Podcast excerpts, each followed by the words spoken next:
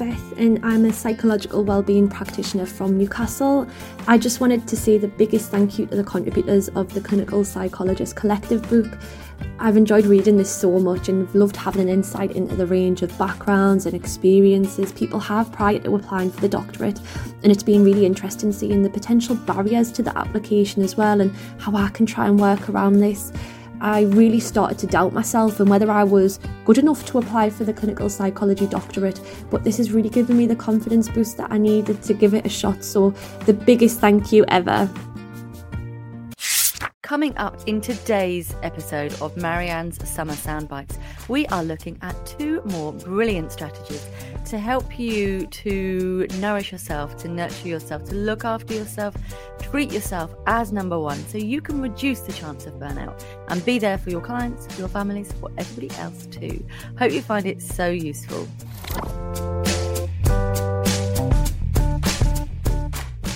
If you're looking to become a psychologist, this be your guide. With this podcast at your side, you'll be on your way to being qualified. It's the Aspiring Psychologist Podcast with Dr. Marianne Trent.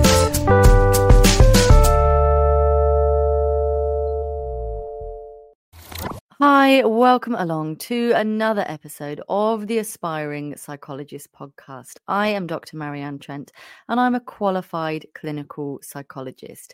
This is another of our super useful, super punchy, shorter than usual summer soundbite episodes so that you can keep psychology in your day to day life when you might be a little bit busier. So another series which has been really popular in the past is the free compassionate Q&A series. Um, and they're hosted all by me, and they're all, as I said, absolutely for free across my socials. I'm Dr. Marianne Trent everywhere, but a great place to catch up with it is either via YouTube, which is Dr. Marianne Trent, or via my free Facebook group, which is the Aspiring Psychologist Community with Dr. Marianne Trent. Right, let me tell you and talk you through the dates where you can grab these really useful sessions if you are applying for psychology doctorate programs in the autumn. So I know that is the case for DClinPsy and that is the case for educational psychology too. Um, so the first of those sessions is running on Monday, the 4th of September 2023 at 6 p.m. The second is Tuesday, the 3rd of October 2023 at 6 pm. And the last, but certainly not the least, is Tuesday, the 7th of November 2023 at 6 pm. And like I said, runs across all of my social platforms. So put a note in your diary and join me then. But if you're not free that day, you can catch any replays on Dr. Marianne Trent on YouTube. And whilst you're there, why not like and subscribe? Share a bit of useful content and drop me some comments. So let's plow on with the first of my strategies today for how to, to keep you tip top and therefore to help your clients really benefit and those around you too. So the first is for me, it's setting boundaries and knowing that that's okay to do. And it's really important that you do. Setting boundaries might look different for different people, um, but certainly when I was an aspiring psychologist, it meant sometimes that I was having to work a little bit later in order to get reports ready for the next day's ward round or the next day's care planning meetings. But I was on a system where flexi time was possible as well. So I could still choose to come in at the same time the next day, but I could then log any extra time spent 15 minutes and over doing additional duties. I could then take that back either just straight away the next day, or I could um, save it up and take it as a bit of a longer chunk to have a bit of a morning off or to finish early one afternoon too. Clearly, you're going to need to discuss that with your line manager um, and with your supervisor. And if that's not the policy in your department, then you might just need to be really boundaried about your time, about your start and your finish times, and make sure that you're not adding too much to your plate to do in any particular day. And sometimes that can feel really tricky when you want to look keen, you want to look enthusiastic, you want to be helpful. But sometimes you might need to just remind people of what you've already got on. So you might need to check the priority of what's being asked for you. So when someone gives you a piece of work, you say, Can I ask, you know, what when you might need that back by, what what your what your deadline is for that? And if they say, oh, today, as soon as possible, then you might say, okay, um, I've already got this that we've agreed needs to be done by today, and I'm working on that currently. So could you let me know which has the highest priority? Because I, I need to finish at five today. And then, you know, you're leveling with them that there's only one of you. And that is honestly okay to do. It might take a little bit of a practice. It might take talking this through in the mirror, but that's okay. You aren't anybody's slave. You certainly, I certainly, we certainly don't get paid well enough to work 24 7 around the clock. And actually, when we try to do that, we recognize that we start to feel pretty jaded. We start to feel pretty tired, and we're no use to ourselves, and we're certainly no use to the service. And before you know it, you're looking for new jobs because you're working too hard and it's not working for you. And it's likely not working for them. You might find that you're dropping all sorts of balls all over the place. And I know in May last year, when we spoke to Rose Dunstan for the podcast, which was way back in episode 25, she introduced us to the idea of glass and rubber balls, with the idea that we could afford to drop some rubber balls, but we probably couldn't and shouldn't be planning on dropping the glass ones because they're too important. And that's been a really helpful idea to myself, but also to a number of clients I've worked with as well. So if you're listening to this, thank you so much, Rose, and hope that it's all going well with you. So, yeah, it might be helpful for you in your work capacity or in your study capacity for that matter.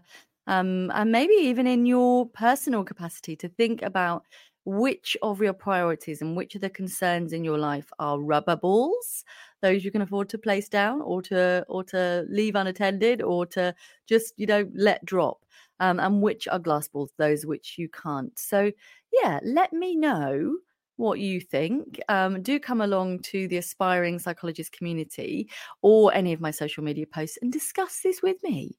What are your glass balls? What are your rubber balls, so to speak. Um, right, let's pause here for a quick break, and I'll be back along um, to talk through our next of our top tips for reducing burnout and keeping you vibrant.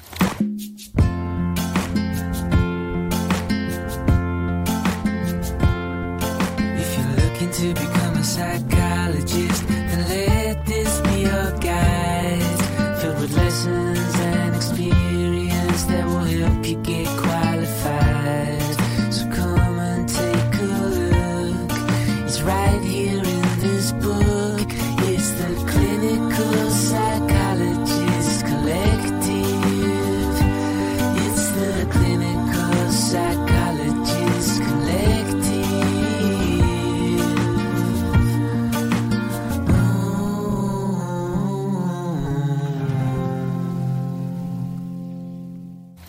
Welcome back along. I hope that jingle is firmly in your head and you're enjoying having it there. So, in the first half, we were looking at how to set boundaries to help keep you well and to help keep your service and everything in your life ticking along nicely.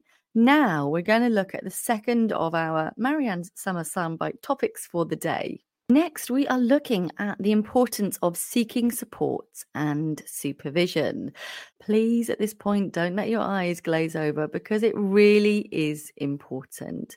You know, the quality of the relationship between you and your supervisor, you and those in your team, maybe even those you're sharing an office with, if that's something that you have. I know when I was when I was an aspiring psychologist, sometimes I didn't even have my own chair heck when i was qualified sometimes i didn't even have my own chair but um, you know where you are where you're spending your time day to day can be so important in the way that you're able to bring yourself to work the way you're able to bring yourself to your client work and how much good stuff is left over at the end of the day. So it can be useful looking at when in the week you're having supervision, um, because of course, if you know that you're having it, I don't know, first thing on a Monday morning or first thing on a Tuesday morning, but then you're going right through the week and you've got lots of tricky things stacking up, then it might not be super useful for you going home on a Friday all full up to the brim you know it might be better if you're able to to sit and have that chat with your supervisor about what you're experiencing when you clock off for the week and how much of that you might be taking home because you know we i speak collectively as supervisors past and present don't want you being so full up that you can't engage with your day to day life. You know, I really would like for you to be able to do your job, do your job well whilst you're there, but then leave it there, you know, leave it in the phone, leave it in the spreadsheet, leave it in your laptop. Don't bring that home with you because it's going to really affect your window of tolerance. It's going to make it terribly thin terribly little, not much jam in the sandwich. And yeah, before you know it, you're going to be struggling with lots and lots of things. So, making sure that you're contained, and that is something that I got much better at doing as I got, um, as my career advanced. I found myself being able to kind of think about clients as and when I wanted to, in a, either in a mindful way or because something I was doing or listening to or thinking of reminded me of them. But it felt pleasant to have them there. It wasn't like it was pressing down on me and feeling really heavy or that they were unwelcome in some way. So, yeah, it can be really useful to think about the timing of your supervision. But also, something I've really benefited from is the wisdom and the knowledge and the expertise of others in the team who might not even be psychologists. Not to make it sound like psychologists are the be all and end all, but of course, this is an aspiring psychologist podcast. So, you've got to give me a little bit of leeway there. If you have time in your diary, especially at the beginning of a job, it can be wonderfully enriching and rewarding to shadow other members of the team or even to ask if you could after you've shadowed a few you know run a session together run an assessment together or go and help out at a therapy group um, because you'll learn so much, but also you'll be able to bring and offer your unique skills and talents. And do bear in mind the supervision shaping tool, which is available from my website, and people have said they've been finding really useful. You can download that for yourself by going to the link in the show notes or the post description. But in case you're listening, you don't have a pen, um, it's www.goodthinkingpsychology.co.uk forward slash supervision. So that is it for Marianne's summer sound bites for today. Hope you found it useful. Thank you so much for being part of my world. Please do subscribe, like, share, comment, tell your friends about us, share us on your socials. Thank you so much for being part of my world. And I'll be uh, back along with the next episode of the Aspiring Psychologist podcast from Monday at 6 a.m. Take care.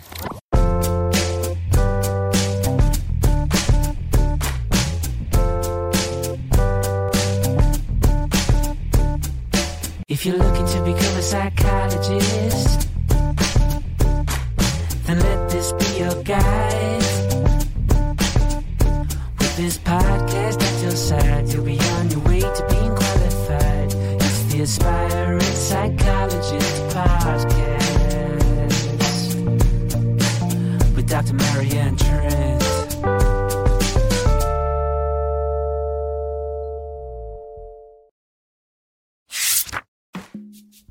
My name is Diakolola Amujo. I am a recent psychology graduate from Ireland. I am also an aspiring clinical psychologist. Dr. Marian's book, The Clinical Psychologist Collective, has been so helpful to me on this journey to becoming a clinical psychologist. As I plan to continue postgraduate studies in the UK, I found it extremely useful that this book provided in depth information on the UK DClinPsy application process. I enjoyed reading about the experiences of both qualified and trainee clinical psychologists. The various narratives were my favorite part of the book, as everyone's story was different and it provided amazing insights into the clinical psychology journey. I would definitely recommend this book to anyone interested in psychology and aspires to become a clinical psychologist.